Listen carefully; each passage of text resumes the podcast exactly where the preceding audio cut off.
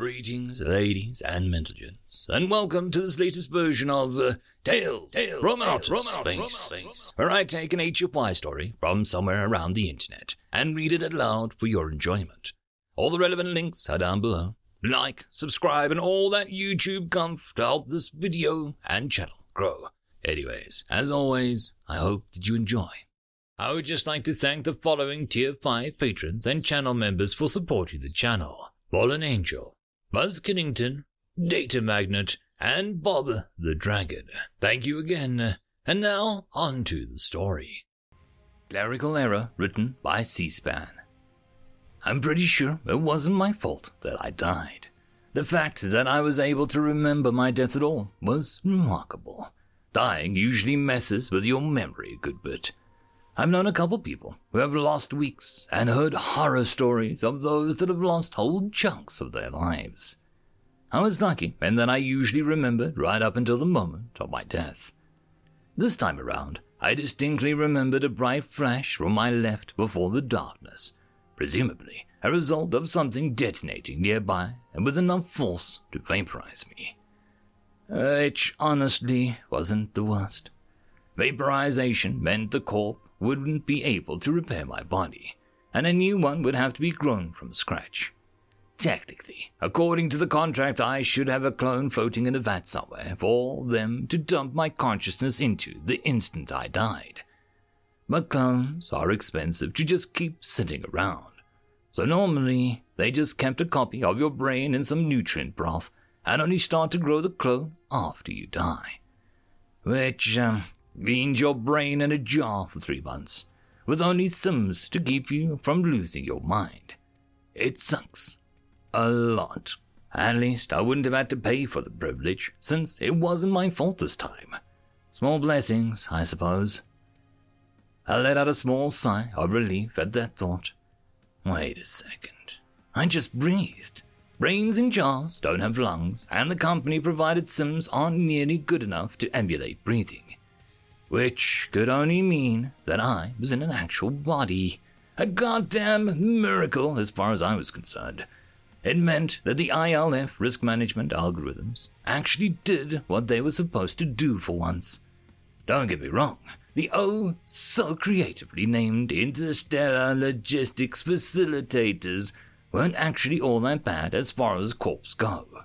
But like all corps, their primary focus was money which always results in as many corners cut as possible. One of those corners was usually clone storage for workers, but not today, apparently. Okay, no more sense in putting it off any longer. I was going to have to open my eyes. Whenever you get dumped into a brand new body, automatic functions kick in instinctually, which is great if you don't want to asphyxiate a minute and a half after conscious transfer. But uh, exerting voluntary control over your brand new body was a whole other ballgame and involved a lot of strenuous effort and a great deal of pain. The first step of which involved opening my eyes for the first time. Okay, here we go. Opening eyes in uh, three, two, one. Ow! The room you woke up into was always dim, but even the weak light was enough to render me entirely blind as my eyes frantically tried to dilate for the first time ever. A soft sigh of pain escaped my lips, because apparently groans of agony were beyond my current capabilities. My eyes finally adjusted enough that I was able to tell that I was looking at a ceiling. So, um, that's nice. Eyes, check. Now on to the rest. Raising my arm was a good test of my control over large muscle groups without being as daunting as, say, uh, sitting up. That would come later. For now, the arm. I generally don't make a habit of dying, but it's happened a few times before, and I don't remember raising my arm being this difficult. It takes me what feels like hours but it's probably about five minutes to shakily raise my arm into view. Which was when I noticed that the skin on the arm wasn't mine. I'm as pale as feck, having apparently descended from either cave dwelling night creatures or Irish people. The fact that my new body has been sitting in a vat in the dark for God knows how long should have left my skin looking like that of a recently reanimated corpse. Which, in a sense, I was. But the skin on this arm, my arm, was brown. Okay, don't panic. Maybe they've come up with a new growth regimen that resulted in my tanning for the first time in my entire life. But no, my hand looks different. And there's a lot more hair on my forearm than I don't remember having. It's around this time that my proprioceptive sense, oh, so helpfully informs me that the slight weight I've felt in my chest since I was a teenager is gone, and that there is a something unfamiliar between my legs. It seems like I died a woman and woke up as a man. I was in the wrong body. More importantly, I was in the wrong brain. From what I've heard, being stuck in the wrong body sucks a lot but it isn't fatal. Being stuck in the wrong brain is. The science escapes me at the moment, but you can't just stick an old consciousness into any brain you like. All the little fiddly bits of grey matter don't quite line up, and that leads to serious complications. You're fine at first, but things start to break down within hours. If I couldn't fix this soon, I'd be at best incredibly brain damaged, and at worst, dead for good. Okay, no more time to mess around, slowly acclimating to my body. I had to get up, I had to get out of here, and I had to fix my brain before it turned to sludge.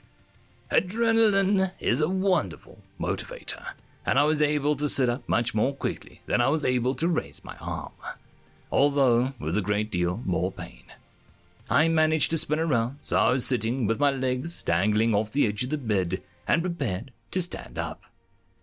It was at this point that I was confronted with a large mirror. For some reason, waking up alone in a room with a mirror is the best way to acclimate to your new body. Something about seeing yourself in the mirror helps you ground yourself, or whatever. Normally, looking in the mirror and seeing that I was fine helped calm me down after an accident killed me. But, um, not this time. The guy looking back at me in the mirror was entirely average. Dark hair, dark eyes, brown skin, average height.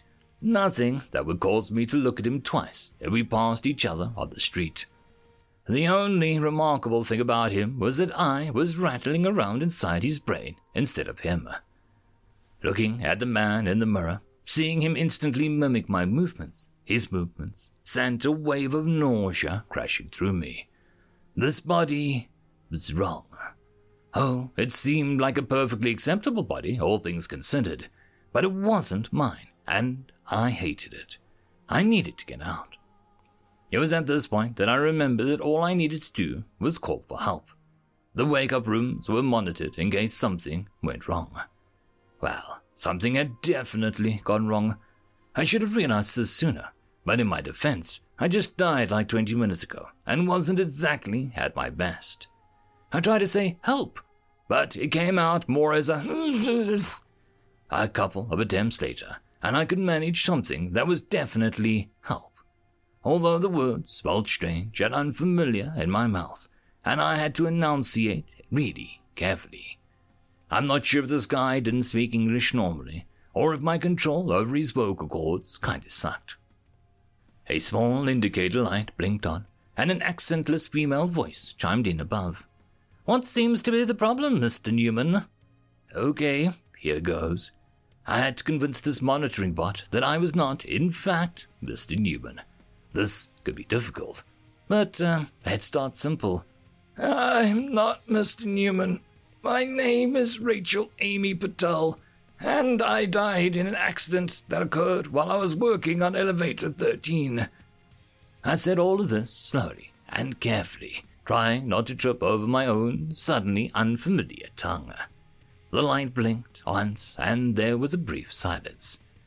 Understood, Miss Patel. could you please state your employee identification number so that we can confirm your identity? Well, that was easy. The voice was male now and had a very slight lisp, so probably a real live person. I was apparently important enough to be escalated. Anyways, my ID. I really hoped my memory wasn't fried enough to forget it, because I would be screwed if I couldn't remember. My ID is six two six one one five nine four zero three nine five two one one two nine oh six. I cannot for the life of me determine why the numbers needed to be 19 digits long. I looked it up once, and the ILF has only about 3 billion people working for it ever. So there's no reason they should be more than like 10 digits. I have no idea what any of the numbers correspond to either. Is this fact important? No. It's distracting me from the fact that the intercom has been silent for a worrying amount of time. Yes, just as my nervousness was about to crest into full blown panic, the intercom came back on. My apologies, Miss Patel. There appears to have been a clerical error on our end. Uh, we accidentally swapped you with Mr. Newman. Uh, please stand by to be killed and reinstated into your proper body, free of charge. Well, uh, that was ominous, but it made a certain degree of sense. There was most likely an equally panicking Mr. Newman trapped in my body, and swapping back as quickly as possible was vital. The easiest way would be to kill us both at the same time and let the automated revival process stop us back into the correct bodies. Of course, the guy on the intercom could have phrased it a bit more nicely. But, uh, whatever. I hope whatever kills me does it quick. There was a click and a slight hissing sound. I looked around and saw some vents had opened around the room, the indicator light blinking, and the intercom guy was back. Miss Patel, if you could please lie down on the bed and breathe slowly and deeply.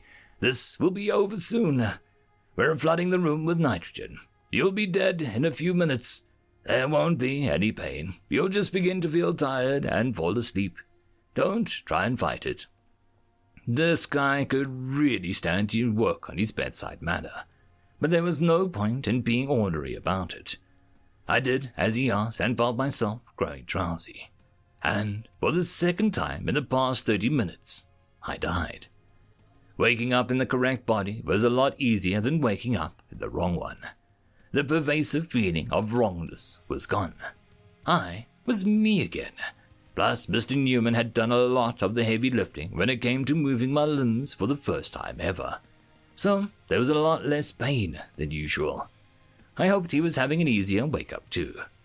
Maybe I should try and meet up with him at some point. We could commiserate.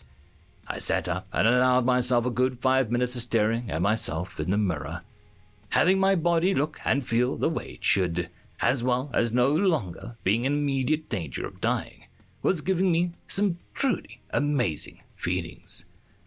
But all good things must come to an end, and I stood up and began to walk to the door on shaky legs. It was time to get back to work. End of story. And that, my friends, concludes this video. I hope that you enjoyed, and if you do, please consider supporting the author, even by popping over and leaving a thumbs up or a nice comment, just to show your appreciation for the story. However, if you wish to support this channel, there are links down below which will help immensely. I will see you all in the next one. And until then, I hope that you have a fantastic day. Cheers.